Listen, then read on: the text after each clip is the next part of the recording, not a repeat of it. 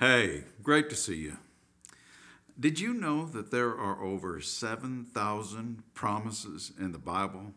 Crazy, huh? You can actually get a Bible that has them listed in the back.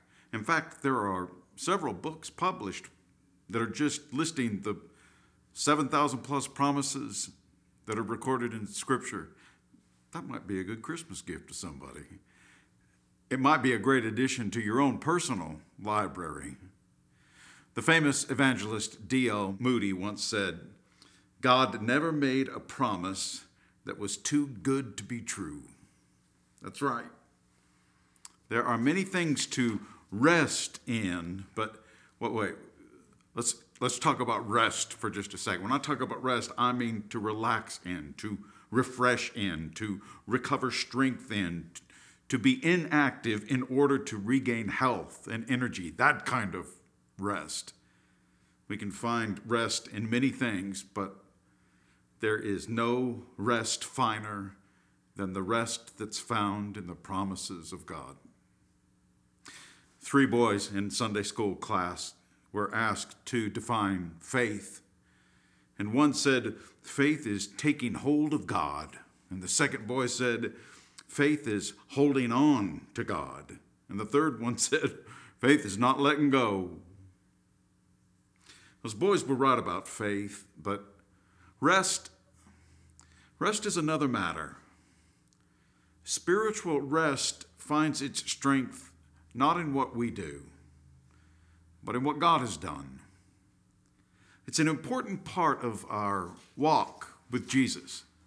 Without spiritual rest in what God will do, in what God is doing, in what God has done, without our complete rest in Him, there is no strength, health, or energy to be found spiritually, to be found internally. We need this rest to be refreshed on the inside, in the heart and soul and mind. This is our next leg on meditation in this Advent series. Last week, we encouraged each other to stop and know that days are coming when God will bring relief. This week, the word is rest, an encouragement to rest in God's promises. Look at our verse that we are building this Advent season on Jeremiah 33 14. The days are coming, declares the Lord, when I will fulfill the good promise I made to the people of Israel and Judah. God has a long track record of making and fulfilling promises to his people. In order to find spiritual rest, let's make a little adjustment to those boys' definition of faith. This will be our definition of spiritual rest. We rest in the promise that God took hold of us.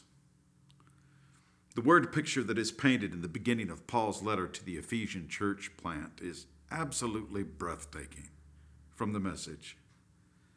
Long before he laid down earth's foundations, he had us in mind, had settled on us as the focus of his love, to be made whole and holy by his love. Long, long ago, he decided to adopt us into his family through Jesus Christ. What pleasure he took in planning this. He wanted us to enter into the celebration of his lavish gift giving by the hand of his beloved Son. I tell you, this promise of God's plan to adopt us into his family is one of the sweetest of all truths that we can rest in. But God hasn't only taken hold of us from the past, He also holds on to us in the present. Adoniram Judson, the famed missionary to Burma, is a person worth reading about. He discovered this rest, God holding on to him through it all. He spent long, tiresome years translating the Bible for the Burmese people. He would live and serve in Burma for six years before ever leading anyone to Christ, before his first convert. Amazing.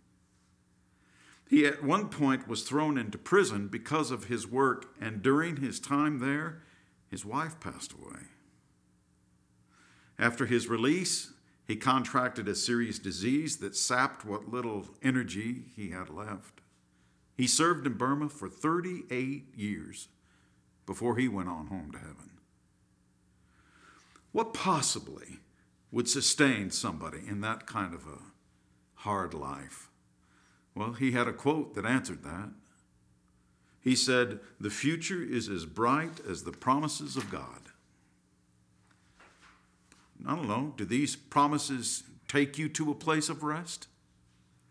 Be strong and courageous. Do not be afraid. Do not be discouraged. For the Lord your God will be with you wherever you go. Or how about this one? I am with you and will watch over you wherever you go. I will not leave you until I have done what I have promised you. What about this one?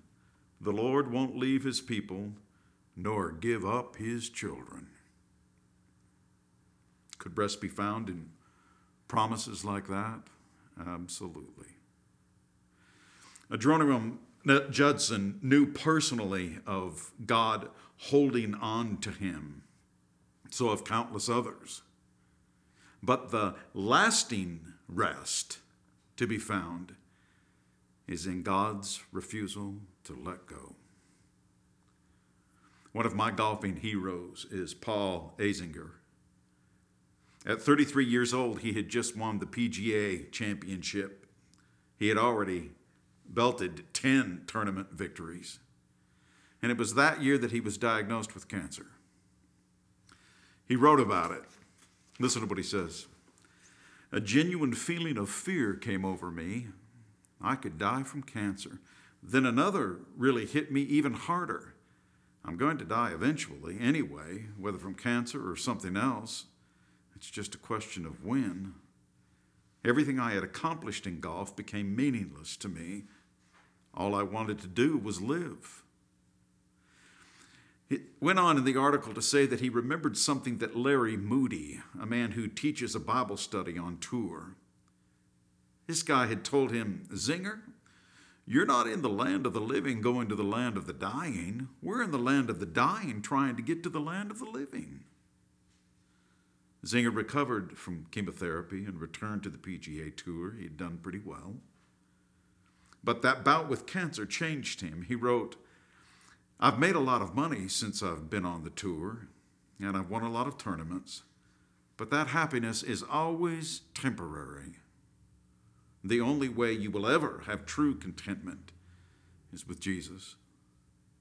He said, I'm not saying that nothing ever bothers me and I don't have problems, but I feel like I've found the answer to the six foot hole. Isn't more rest to be found in the fact that Christ changes the destination to the land of the living? I mean, would you rather die now and live forever or live now and die without hope? Look how one man put it. The Bible is full of God's promises to provide for us spiritually and materially, to never forsake us, to give us peace in times of difficult circumstances, to cause all circumstances to work together for our good, and finally to bring us safely home to glory. Not one of these promises is dependent upon our performance. They are all dependent on the grace of God given to us through Jesus Christ. To be in Christ is to rest not in the problems that are temporary, but in the solutions that are eternal. Kind of like the plaque that hung in the tax accountant's office. People came in all nervous and, and they'd read on the wall, not to spoil your ending, but everything's going to be okay. That's worth resting in. In the late 19th century, Christina Rossetti, a de- devoted follower of Christ, volunteered for many years at St. Mary Magdalene, a house of charity. Specifically, it was a refuge for women coming out of a life of prostitution. In the Victorian era of her day, economic hardships were such that some women thought that their only answer to make ends meet was to sell their body. I use the term women loosely because some of them were only 12 years old. Rossetti ministered to these women, introduced them to Christ, helped them find jobs, and many of which, much of which, she did through her poetry, her writing. One of the poems that she wrote in 1872 didn't even appear until after she had passed away. And 30 years after that, it was set to music. The song was titled A Christmas Carol. Today, we know it as In the Bleak Midwinter.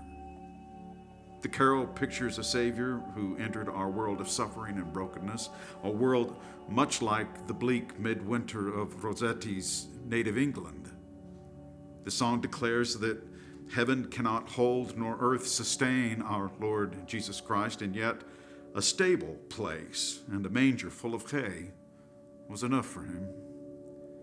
And in light of Christ's great power and love, Rossetti's poem asks, What can I give him, poor as I am? Now, this question would have penetrated the hearts of those struggling to come out of that life of prostitution.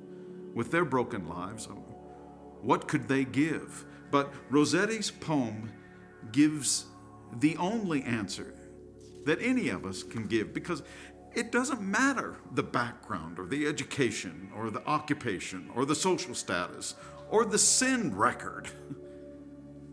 Whether a shepherd or a wise man, I would do my part.